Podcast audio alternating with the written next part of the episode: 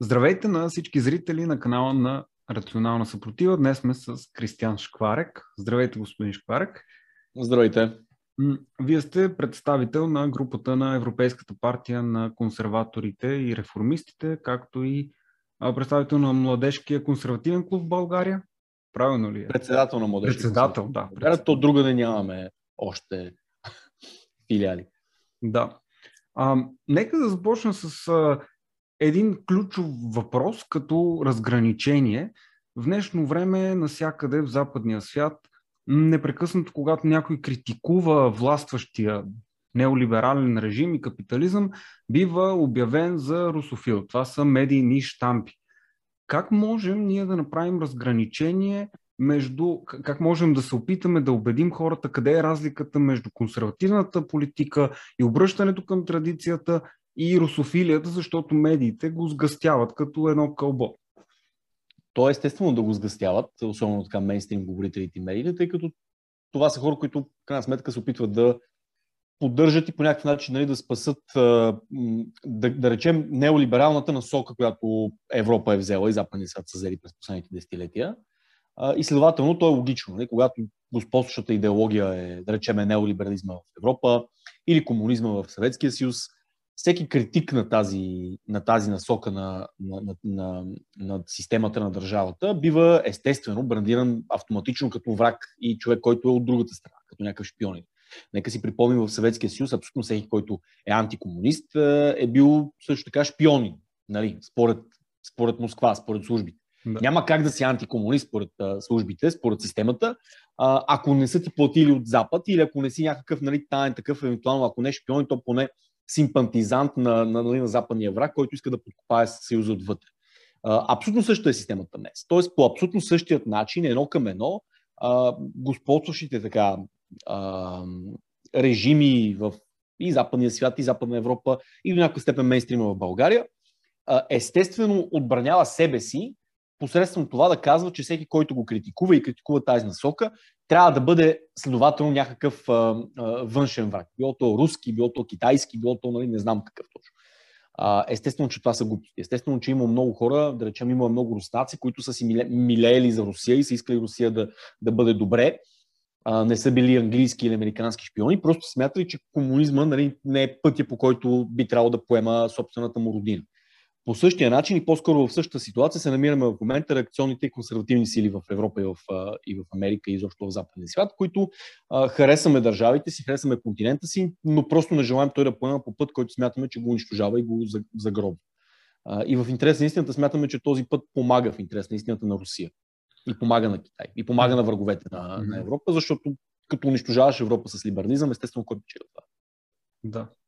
Тоест, защото, например, в Германия АФД и в Полша всички консервативни сили, дори Орбан, се смятат сега от Запада за приятели на Русия и едва ли не, за, че са на захранка. много, да, да, да. Полските консерватори са такива приятели на Русия, че да, да. аз някакви по-големи ястреби, нали, които да помогнаха повече на Украина и да, и да вкараха повече оръжия и така нататък в, нали, в Украина срещу руснаците.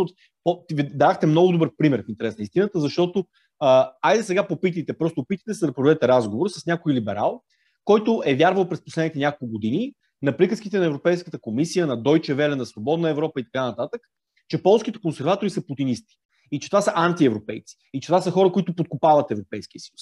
Това се повтаряше постоянно. Български евродепутати като Радан Кънев гласуваха резолюции в Европейския парламент срещу полското правителство, срещу консервативното полско правителство, с такава насоченост, с анти-уж европейска насоченост. И какво се случи в крайна сметка, когато ножа опря до кока, когато се стигна до там да се види кои всъщност нали, са, а, са, са, са за Европа и са против Европа, а, тези полски консерватори, които бяха години обвинявани, че подкопават континента и че са путинисти, се оказаха най-големите ястреби, които помагат на, а, на Украина. А българските демократи, българската демократична а, общност в лицето на демократична България участват в а, така коалиционно правителство, което не може да направи каквото и да било за Украина и по никакъв начин не може да, да, да, да, да помогне. А, и какво се оказа накрая? Да, в крайна сметка не се случва. Добре, а искам да, да ви попитам, докато европейските консерватори всъщност нямат толкова голяма власт в европейската политика, има ли някаква релевантност в сравнението между Съветския съюз и Европейския съюз, което нерядко чуваме? Като Сравнение в какво? Ами, като контрол над държавите, едва ли не, нали, има идея за обединение европейски щати, универсалната политика цели, да, универсалист, универсалистските ценности да бъдат наложени на всички. Край на културата, заличаване на семейството и на традициите, подравняване. Ага. Да, от, от постмодерна гледна точка има, да. има база за нея, защото в крайна сметка нека а, си дадеме сметка за това какво беше Съветския съюз и как се роди. Много хора, много български такива антикомунисти и нали, прозападни хора, а, слагат една много проста и много неисторическа граница между Запада, Европа и изтока Съветския съюз, Русия. И нали, борбата уж между цивилизацията и антицивилизацията, между изтока и Запада. Това е изключително глупост, не е вярно. Русия през 1917 година беше подложена на едно брутално озападняване и едно брутално модернизиране. Съветския съюз се роди като, а, как да го кажем, като ударно инжектиране на западна идея, западна идеология, западни ценности, западна мода, ако щете, в едно източно и все още изостанало общество. Болшевиките какво бяха? Болшевиките бяха едни предимно млади хора, хора като Ленин и като Троцки, които са изключително образовани по западен модел, които са обиколили Европа, които са в контакти с западната интелигенция, хора живяли по, по Женева, хора живяли по Виена, хора образовани и така изцяло попили западната култура и западните идеи, които тогава просто включват именно така модните тогава идеи на марксизма и на болшевизма. Болшевизма, нали, по-късно се е, кръщава, но марксизма, да кажем, и социализма. Следователно, това са едни хора, които извършват горе-долу същото нещо, което в момента либералите в България се опитват да извършат. Те са техният еквивалент. Ако, а, нали, както либералите днес в е, България и в Източна Европа казват, вие тук сте едни изостанали общества, все още ретроградни, вие сте изтока, вие сте е, вярващи, вие сте патриархални, не знам си какво си. А, трябва ударно да се озападним. Трябва ударно да вземем всичко западно и да го вкараме в а, а, изтока, в България, в Полша, в Унгария. Ами болшевиките правят точно това. Болшевиките са едно към едно еквивалента на модерните така градски либерали в България и в Източна Европа, които просто отиват, взимат тези идеи от, Запада, от тогава, от Западна Европа, връщат се с а, западни пари, с а, германски брониран влак, буквално нали, финансирани от Запада по начина по който от Германия в този момент, по начина по който са в момента нашите либерали. И когато взимат властта с преврат и с много кръв, айде да речеме, по това се различават на нали, нашите либерали, по-скоро така ги е страх малко да проливат кръв, но нези не ги е било страх тогава. Те са били други времена, в крайна сметка. Но когато взимат властта, какво започват да извършват? Ами те започват да изчегъртват всичко изостанало, ретроградно и източно. Те започват да изчегъртват църквата, започват да изчегъртват манастирите, започват да изчегъртват патриархалното семейство, емансипират жените, легализират хомосексуализма. Ленин е един от първите, които го прави, изобщо в света легализират абортите. Мисля, че по абортите са буквално първите. Първата държава модерна, която е легализирала абортите. Всичко, което прогресивно в момента либералният мейнстрим се опитва да наложи в Източна Европа, преди 100 години болшевиките отиват и го налагат в Русия. В изостанала източна ретроградна Русия. А няма ли някакъв конфликт а, след това между, между Троцки и Ленин и а, има разделения там на болшевики и малшевики? Има ли нещо подобно в момента, което да се случва в западния свят? Има ли такъв тип разделение? Имайте предвид, че а, това разделение е много повече разделение възоснова на това в каква, към каква политическа система да се насочат и до голяма степен каква економическа система да изберат, отколкото а, за тези фундаментални основни въпроси основният фундаментален въпрос за прогресът не е поставен нали, под въпрос. А, и двете страни са прогресивни, меншевиките, и болшевиките. А, всички крила в тази, а, в тази първоначална вълна, болшевишка, не говоря за Сталин по-късно, когато имаш а, реакционен, да речем, а, синтез а, по хегелянски назад малко с предишният режим. А, в началото, по време на, на Ленин и на Троцки, противоречията са по-скоро економически и по-скоро политически от гледна точка на системата. Така че да, нали, има такива противоречия и сред модерните либерали, но те за мен не са толкова релевантни, защото това дали а, ще имаме 15 или 25% данък не е толкова важно, според мен, и генерално економическите въпроси не са толкова фундаментални за бъдещата насока на цивилизацията ни, а, нали, колкото цивилизационните въпроси. Да. Добре, да, да се върнем сега към България и към настоящето. Интересна е позицията също на президента Румен Радев. Той откровенно харесва Русия и не може да го скрие. Явно така е възпитан човека и е израснал в такова време. От друга страна се опитва през цялото време да лавира и да бъде прозападен, но ето, че сега до, до голяма степен излезе нещо друго. Излезе Аз съм и... на обратната теза. Аз съм на буквално mm-hmm. фундаментално обратна теза и по, двата, и, по, и по двете твърдения. Аз мятам, че той вътрешно е всъщност западен човек, който е учил е в, на Запад, който е работил с западняци, който е фундаментално модерен човек и така натовски генерал. И, го е, и, и това е проличавало изпод фасадата доста пъти, който обаче публично се опитва да прави точно обратно, да, да, да прикрива това и да взема през годините а, руската позиция, за да си запази електорат. Тоест това е популизъм. Аз мисля, еми, то, то всичко е в политиката е популизъм. Съм да. сметка, да, да, да взимаш. Mm-hmm. А, по-скоро, по-скоро е човек, който според мен а, се опитва нали, да си запази руския електорат, а, без да му покаже, че вътрешно това е един по-скоро натовски генерал, който аз а, имам съмнение дали, да речем, би променил геополитическата ориентация на България. Даже съм почти сигурен, че той никога не би го направил. А каква е позицията ви спрямо НАТО? А, позицията на Румен Радев? Не, вашата. Казахте, за неговата казахте, да. Да, да. Аз преди няколко дена имах удоволствието да разговарям в операция История с Росен Петров и там до, така много, много, много обсъдихме тези въпроси, стигайки в крайна сметка почти до, до, до най-дълбокото до, до, до най-долния слой, според мен, на геополитиката, който е гео, т.е. географията. географията аз мятам, че предначертава бъдещето на една държава до голяма степен, както демографията. Това са двете основни водещи неща. Да. И една държава не може да избяга от географията си. Аз мятам, че България е, така както Русия, да речем, е географски предначертано да се опитва да прегърне Карпатите и Балтика, за, за да намали своят, своят фронт на северноевропейската равнина максимално, без значение кой управлява там. Така също така вярвам, че онази сила, която се намира на, на Босфора, била тя Византия, Османската империя или модерна Турция, винаги ще търси да прегърне а, Стара планина и после Дунав. Това са неща, които са по-скоро геополитически предначертани. И следователно за България основният и най-важен въпрос за сигурност е какво може и каква позиция, която заемаме, би могла да предотврати това Турция да прегърне Стара планина, а после и Дунава, защото това значи край на България. Следователно въпросът за НАТО или за излизане от НАТО и включване в някакъв съюз с Русия, не е въпрос на чувства, не е въпрос на идеология, не е въпрос на това а, ние на кой сме по-исторически признателни, не е въпрос на това кой режим повече харесва. То е изключително прагматичен въпрос на сигурност. В коя от двете позиции? С НАТО и Европейския съюз или с, да речем, Русия и Китай, България ще е под по-малка опасност от това Турция да направи тук това, което в момента Русия прави в Украина.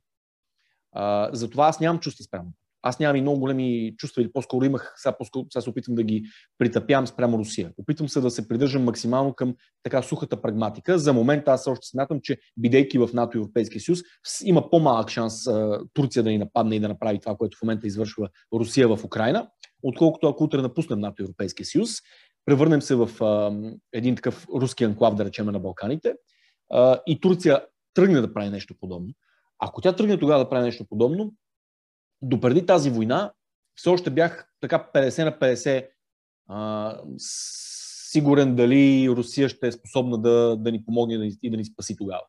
Сега виждах как протича тази война и военния капацитет на Русия да провежда военни операции а, близо до границите си, който изглежда доста по-ограничен, отколкото смятахме преди това. Имам до, доста дълбоки съмнения, че ако цялата турска армия влезне в нахълта в България, а ние сме в съюз с Русия, Русия е способна логистично да, да дойде тук с достатъчно голяма мощ и да спре турската армия. А в крайна сметка всичко опира до това. Тя опира до суха прагматика. Ако някой ме убеди, че не е така, че е обратното, че Русия може повече да ни предпази от Турция, отколкото в момента членството ни в НАТО и Европейския съюз, нали ще си смена позицията. И смятам, че всеки българин би трябвало да го направи. Смятам, че трябва много, много бързо да изрежеме, да изчегъртаме а, така глуп, глуповатата а, наивност от българина, че трябва да разглежда нещата емоционално. Не, те са супер прагматични и изключително чисто калкулирани. Да, но ситуацията също е много комплексна. Ето, заговорихме за Румен Радев и той не иска да вдигне ветото на, на Македония, което е и вашата позиция по въпроса. Но докато ние сме в Европейския съюз, те изискват от нас да вдигнем ветото на Македония. Как да се справим с толкова комплексна политическа Те не го изискват. Те не могат да го изискват. Поне, поне не формално. Формално правото на страната на България. България има, има право. Има голям натиск. Аз това ще да кажа. Да, да, трябва да направим разлика. Трябва да, да направим разграничаването. Формално ние сме в правото си формално ние сме вече в Европейския съюз, а Македония не е, значи Македония е тази, която трябва да се съобразява. Македония е тази, която трябва да прави отстъпки. Натиска трябва да бъде в Скопие. Големият проблем на сегашните държавници, тези, които в момента управляват България, е, че не разбират, че ключът за решаване на този въпрос е просто да бъде отместен целият натиск западен от София към Скопие. Да се каже на западняците, не ние кандидатстваме да влезем някъде. Те го правят отидете там. Отидете в Скопие и ги натиснете за първо, второ, трето и четвърто, което ние изискаме от тях. Ако не го направите, ние няма да си вдигнем вето. Ако това е нашата позиция, перманентно, ние можем да я държиме, нали, формално пак казвам, и 20 години, както Гърция го правеше. Разбира се, че много, много по-рано от 20 години а, унези там в Скопия ще клекнат, ако целият западен натиск ги натисне по начина, по който в момента ни натиска нас. Но за случи това нещо, трябва в България да има дълновидни управници, които успешно да отместят натиска от София към Скопия. Те не го правят. Да, за съжаление. А другия голям натиск от Европейския съюз, който новото правителство изглежда доста сериозно да се опитва да прокара, е Истанбулската конвенция. Докъде, докъде можем да си позволим да сме толерантни към джендър политиката, ако, ако останем консервативни и искаме да се придържаме към традициите? Значи до никъде. И то дори не е въпрос за това дали да искаме да бъдем нали, консервативни, да се придържаме към традициите. Въпрос е до това дали искаме, айде да го кажем много радикално, практически да искаме обществото ни да се разпадне или да не се разпадне. И го казвам с пълната условност на това колко радикално звучи, тъй като а, вече наблюдаваме, имаме достатъчно научни изследвания, имаме достатъчно проучвания от западни примери, където се е случило това нещо, как цяла една общност е способна да се разпадне, почти да се разпадне, когато в нея се разпаднат основните принципи на, на, на това какво е семейство, какво е пол, какво е индивид, какво е общност. Ще дам пример. В, в Америка афроамериканското, да, да речем, афроамериканската общност, края на 50-те, началото на 60-те години, има следния процент. Около 20 няколко процента от населението на афроамериканската общност се ражда в семейства без един родител. Останалите 80% се раждат с двама родители. А, така се случва, такъв разпад се случва сред конкретно афроамериканската общност на семейството, че днес е обърнат този процент. И към 2019 беше по-скоро 80 няколко процента се раждат без баща, 18-19 се раждат с а, резултатът от това, и това го казва Обама. Това Обама преди няколко години го каза е, че тези деца, които се раждат по този начин, са, беше нещо от сорта на 9 до 11 пъти по-склонни да не завършат училище, 15 пъти по-склонни да попаднат в затвора, 20 пъти по-склонни да а, не доживеят или каква си възраст.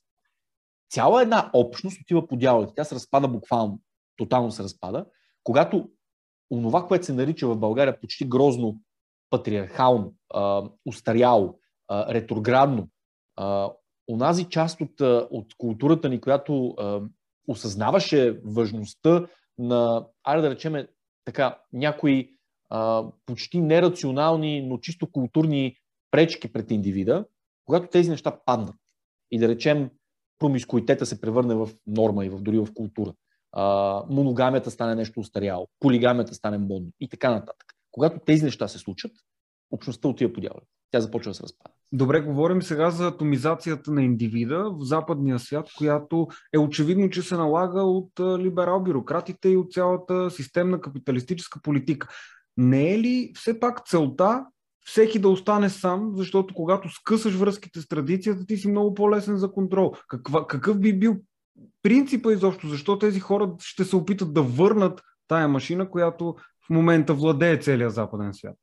Ако трябва да бъда честен с вас, аз по принцип съм по-склонен да бягам от конспирации, да търся, както се казва, злонамереност там, където глупостта е достатъчно отговор. Аз не смятам, че е преднамерено и не смятам, че има някакъв център на влияние, който, който го контролира това нещо. Аз смятам, че беше в продължение на няколко века, още от реформацията, после през просвещението, Френската революция, постепенно в културата беше отворена котията на Пандора. И котията на Пандора в културата и в философията на западния свят постепенно просто роди чудовище. Чудовище в чисто философски аспект. И тези чудовища са неконтролируеми. Крайният материализъм, атеизма, тоталният индивидуализъм, който е завладял западния свят, не са нещо, някакъв процес, който бюрократи или капиталисти на определено място създават, а, а по-скоро го експлуатират и по-скоро го засилват. Но, но то е, културата е много трудно да се контролира. Тя, тя, тя вирее, тя вирее като градина или като болест за случая. И тази болест, която вече е плъзнала на Запад, има своите центрове, които го я засилват и центрове, които я експлуатират. Да речеме Холивуд я засилва понякога дори коствайки, да речем, пари го прави. Има центрове, които експлуатират, да речем, големите корпорации, големите едрия капитал. Обаче нито един от тези центрове не, не го създава и не го движи. То вече се е създало, вече се е родило, вече е плъзнало като култура, като, като насока на, на тази цивилизация. И както една цивилизация започва в един момент да загнива, така и Западът в момента загнива естествено заради тази болест, а не защото някъде някой го контролира. Тоест, не вярвате, че е възможно някой да е усетил това нещо и да го засилва чрез мейнстрим пропаганда, медии, Холивуд, Ускари. Не, не, засилват го, естествено го засилват. Това се засилва. Това, След това, да, да. А ня, не е ли възможно да са видяли от една страна, че когато това се засилва е по-лесно да се експлуатира и когато капиталите се стичат от едно и също място да се работи в тази посока? Ами в интерес на истината, вижте, в, по време на втората, да речем, в първата половина на 20 век, капиталът, едрия капитал по същия начин, да речем, експлуатира ако ще нацизма в а, а, Германия и се създава Volkswagen и се създава Фанта и така нататък. Капитала, едрия капитал не се интересува толкова от това каква е насочеността на културата, а, каква е, да речем, обвивката й. А, той винаги ще се напасне. В смисъл, ако утре изведнъж а, супер ултраредакционно консервативно християнско общество бъде създадено в Америка, изведнъж капиталът тотално ще прегърне това и до вчерашните най-прогресивните а, корпорации ще започнат, ще се превърнат, ще се преформатират на някакви поритани християнски, нали, които ще продават това като упаковка. Капитала винаги го прави това. Той се напасва като вода към културата, към, ако да речем културата и цивилизацията на една общност, на, на едно общество е опаковката, капитала вътре като вода се напасва, за да, за да експлуатира а, тази опаковка и за да оцелее най-вече. Значи а, ли така, това, че, мен... че трябва да направим така, че консервативните и традиционните общности да бъдат тези, към които да се напасне капитал? И как да стане това? Естествено. Каква е аз, посоката? Аз, ако, ако знаех как да стане, ще го направя.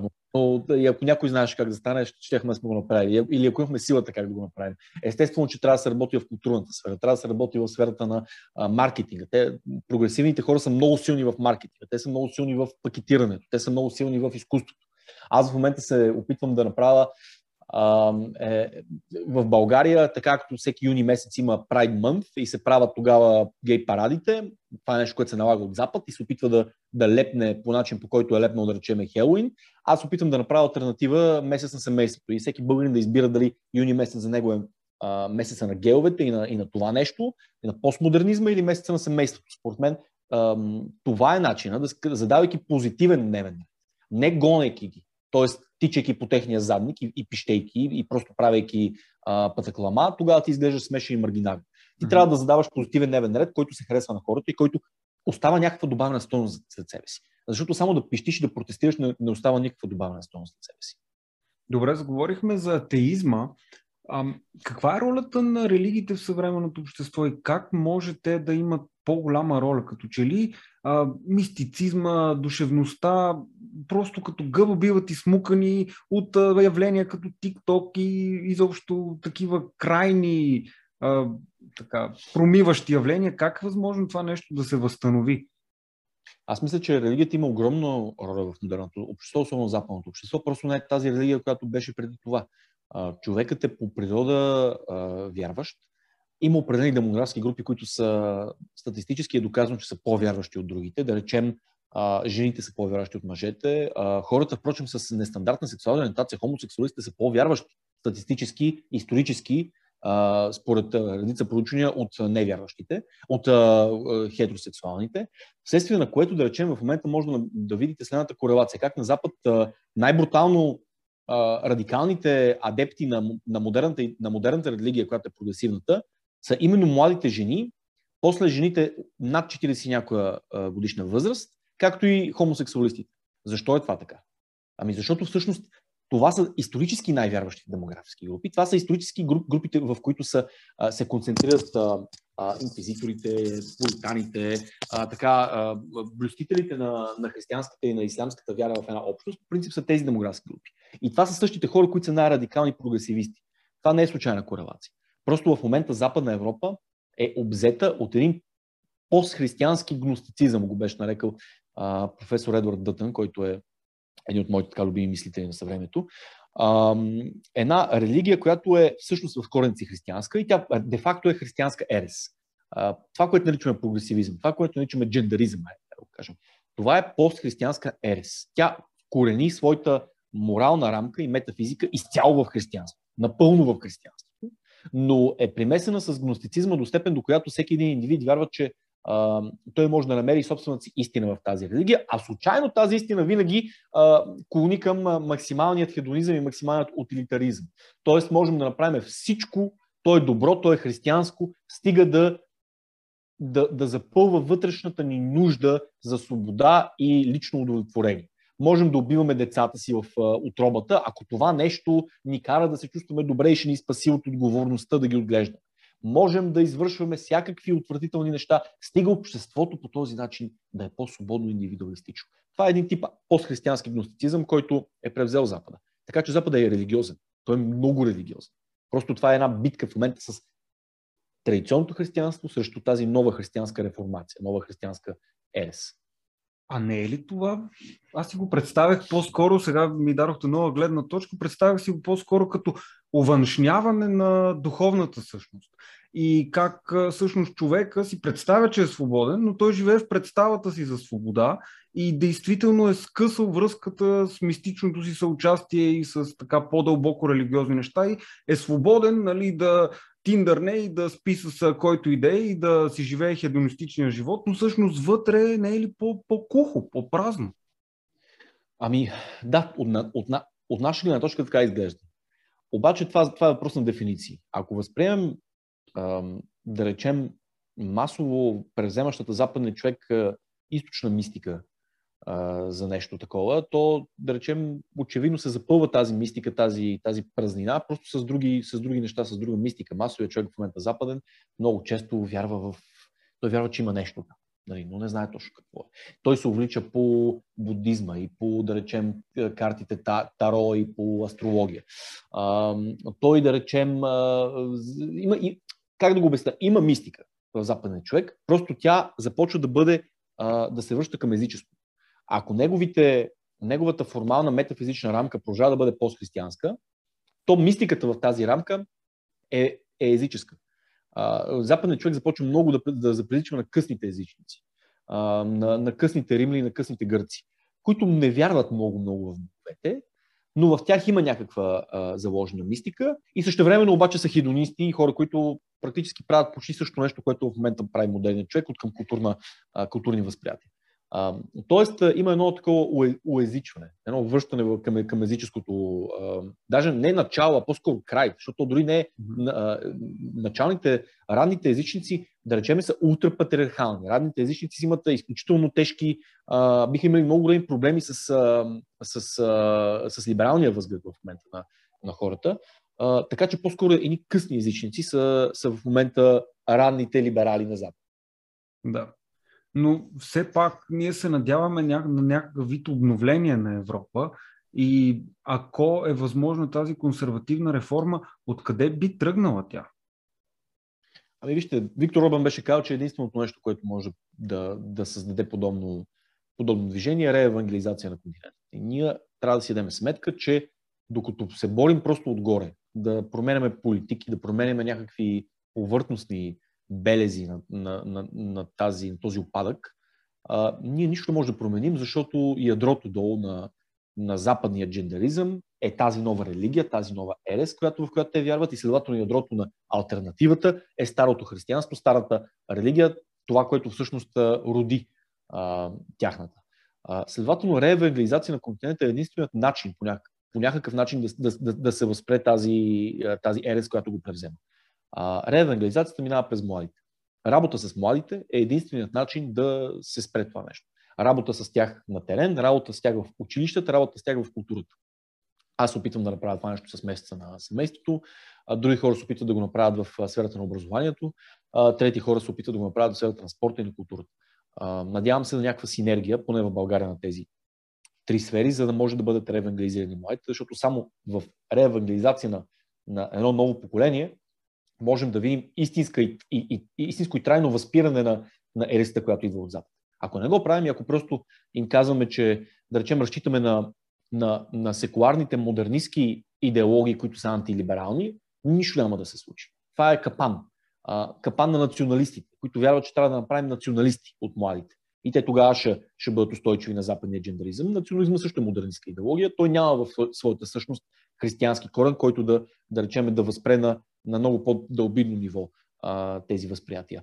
А, или да речем нали, хората, които са още по-крайни. Да речем, ако ще а, нещо фашистско, нещо русофилско, нещо путинистко, а, нещо дори съвета по логетско. Всичко, всичко, всичко това е модернистко. Всичко това идва от 20 или от 19 век. То не може да възпре по някакъв начин нещо друго, което също идва от 20 или 19 век. То му е альтернатива, но в модерен аспект. А, идеологиите, политическите идеологии не могат да бъдат альтернатива на либерализма и на джендризма, защото той не е политическа идеология. Той е религия. Той е ерес. Значи друга религия може да бъде альтернатива. Как, как трябва да се работи за мирното съжителстване на различни видове християнски течения в християнството, като нали, католицизъм, православие, така. И как, намесването на мисиоманството какво прави тук? Тоест, това са два въпроса с две части. Зависи от контекста, зависи от мястото, за което говорим. В България това никога не е имало проблем. В България да. генерално а, Камо ли пък, значи православни католици, не знам кога последно са се колали и са се избивали в България на местно ниво. А, айде да речем с мисюманите не е точно така, нали, от гледна точка на голямата кръстилка на Балканските войни и така нататък, но дори в момента, дори скоро след възродителния процес, в България няма тежък проблем между християнската и мисюманската общност. Напротив, има едно, даже по-скоро аз го усещам като уважение между двете общности. Вярващите християни и вярващите мисюмани в България се уважават един друг. Именно защото виждат себе си като стоящи от една и съща страна на барикадата. Срещу това, което идва от другата страна. Срещу тази дивашка, полуезическа, постмодерна религия, ерес християнска, която идва от Запад. Да. Следователно, аз по-скоро виждам а, съюзници и между православните, и между католиците, и между протестантите дори. А, и естествено между мусулмани. Срещу това нещо, което идва от Запад. Проблемът е в, а, с мисюманите единствено в Западна Европа, където а, там е вече демографски конфликт. Там е просто конфликт за това, че практически големи части от Западна Европа биват превземани от огромни широки мисюмански маси от, а, от арабския свят и от Северна Африка. Тоест не от хора като нашите мисюмани, които са тук в коренена общност от няколко века и те не се увеличават като процент или като бройка, даже намаляват. В Западна Европа проблема с мисюманите е друг. И той е много брутален този проблем. И всъщност той е симптом на либералната болест. Тя позволява Западна Европа да бъде исламизирана. Но няма ли един много комплексен морален момент, ако тези хора наистина бягат от война, когато те идват и все пак не се интегрират, това вече е проблем на политиката. Но не е ли точно това дилемата, че хем те би следвало да бъдат интегрирани, защото ние сме морални хора, които искат да помогнат от една страна. От друга страна обаче, как да запазим традицията и културата която толкова много векове и хилядолетия сме градили, когато тези хора идват тук и всъщност правят паралелни общества и я разрушават. Ама от коя война бягат тези хора? И кои Еми, тези първо от войната в Сирия, разли, различни моменти, когато... Не. А, масовият, това е забуда. Това е либерална забуда за картинката на исламизацията на Западна Европа. Да, цялата това имам предвид, че цялата... се говори от медиите. Имам предвид, че да, да, това да, е... Да, да, да, естествено, естествено. Да. Ние трябва на тези медии да им отговаряме, че те лъжат. Че, да. а, че това е което исламизира Западна Европа. Никакви войни не исламизират Западна Европа. Масовият а, мисиоманин, който създаде една 7 милионна нация във Франция през последните 40 години, идва от а, Тунис, Алжир и Марокко, където няма никаква война. А, масовият а, мисиоманин в а, а, Германия е турчин и кюрт. Масовият мисюманин в, в Англия е пакистанец а, и бангладешец. А, няма, тези хора не идват от войни. Тези хора идват от широките, огромни мусулмански маси в Близкия изток, Северна Африка и Юго-Источна Азия, а, които са в, в мир, но просто имат възможност да отидат в а, бившата си метрополия легално и мирно. А, те не бягат от война. Те отиват там за да колонизират, защото там тези държави са по-богати. А, когато бягаха хора от войни, картинката беше друга и в интерес на истината цялата, вълна, цялата вълна от сирийски бежанци беше по-малко, отколкото а, една година легална миграция към Западна Европа от а, Северна Африка. А, така че тези хора не бягат от война. Това са, това са ми, економически мигранти, на които можем много спокойно и много а, изцяло със съвестта си да им кажем, господа, този континент не е ваш, тези държави не са ваши, имаме нужда да имаме собствени страни, собствени общества и затова няма да ви пуснем да дойдете. А как да се противостои на чувството за вина, което се вменява в западния свят заради колониалното минало, защото това се експлуатира, за да може да бъдат приети тези мигранти и те си правят общности и често дори научат в езика. В Германия има огромни турски общности, които бъкел немски не знаят. Ами искам да попитам тогава някой човек, който вменява такава война, кога, кога в какъв период от историята Германия а, държи Турция като колония? В какъв период от историята Турция е била колония на Германия? Че германеца да, да чувства вина към турците или кюрдите колониална.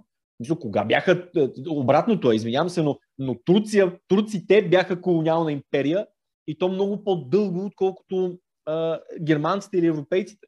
В интерес на истината Турция започва да е колониална империя още 14 век с а, избухването, раждането на Османската империя. И продължава да бъде така почти 600 и няколко години. Много по-дълго от западните а, колониални империи. Пакистанците, които идват в, в Англия, са колониална империя, империята на могалите, на могалска Индия, много по-дълго, отколкото Англия е колониална империя. А, Марокко е колониална империя в Африка.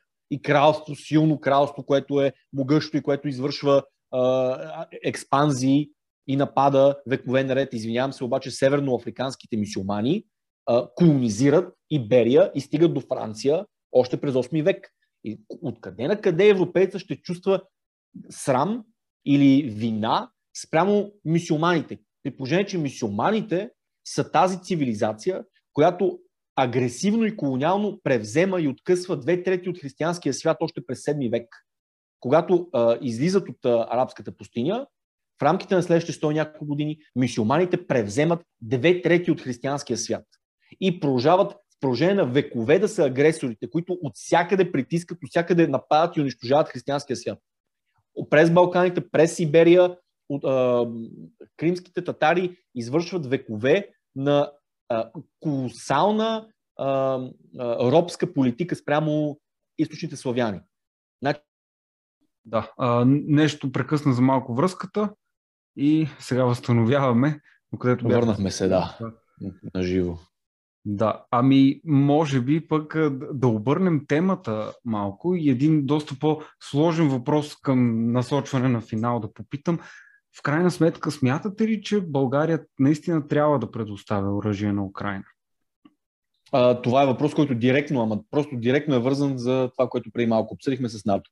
Ако смятаме, че ако направим калкулацията и в крайна сметка изчислиме, че за дългосрочното оцеляване на България и възпиране на Турция е най-добре да е член на НАТО и Европейски съюз, това са силни организации, категорично е естествено, че трябва да се предостави оръжие, дори да се включи Украина към НАТО, да се включат колкото се може повече държави да се държи Турция далече от, от нашата граници. Ако направим изчислението, че е по-добре да напуснем НАТО и Европейския съюз, значи Следователно, тази сметка ни води към рационалното заключение, че е добре Русия да спечели тази война, пък после да напуснем, пък да станем част от тяхната сфера и те да ни пазят от Турция. Тогава естествено, че не трябва да се спрати. И следователно, според мен в България целият дебат се свежда от тези две позиции, но те не се изговарят открито. Много да. малко хора от, открито го казват. То се върти около някакви глупости. То се върти около а, ще налеем ли масло в огъня на конфликта, пък а, можем ли да предоставим, не знам си какво си айде сега да си кажем искрено, че и аз и вие знаем, че от, отзад на, на бекенда на, на софтуера на, на хората и от двете страни стоят тези съображения. В крайна сметка, желанието да спечели и Русия или НАТО този конфликт, защото едни смятат, че Русия ще ни предпази по-добре от Турция, а другите смятат, че НАТО ще ни предпази по-добре. Така че а, за мен е голям проблем това увъртане. И увъртането около други теми. Въпроса за оръжията, въпроса за целият конфликт, в Украина и всички други въпроси около НАТО, Европейския съюз и Русия се свеждат до това. Позиция в лагер, на коя от тези две страни ще ни предпази от Турция. А как трябва аз, да се реши? Дали трябва как... да има референдум, например, или как да бъде решен? Аз не съм фен на, на референдумите, аз съм фен генерал на демокрацията. Чакайте малко само да, да го намаля това надолу. А, така. А, защото в смисъл, правилното решение по никакъв начин не изхожда от най-популярното решение. Каква е концепцията за референдуми за демокрация, според мен е нещо, което се свежда до много ефтин популизъм на определени политически формации, както това беше с, с миналият референдум, който имахме голям, нали, там за партийните субсидии, за намаляване на депутатите, нам си какво си. Сложните системи не трябва да подлежат на популистски решения, подлагани на масов вод.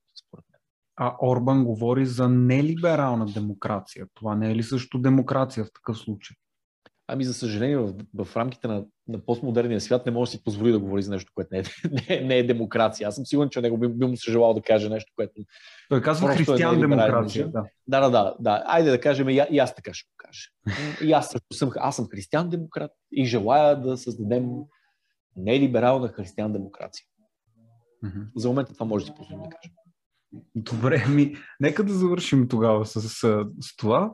А, благодаря ви за този разговор и може би можем да говорим отново някой път. Ако зрителите да, имат въпроси, могат да ги зададат отдолу. И да. така, отново ви. Ще отговаряме, да, на отговорите отдолу. Благодаря много за поканата. Благодаря. Довиждане. Довиждане.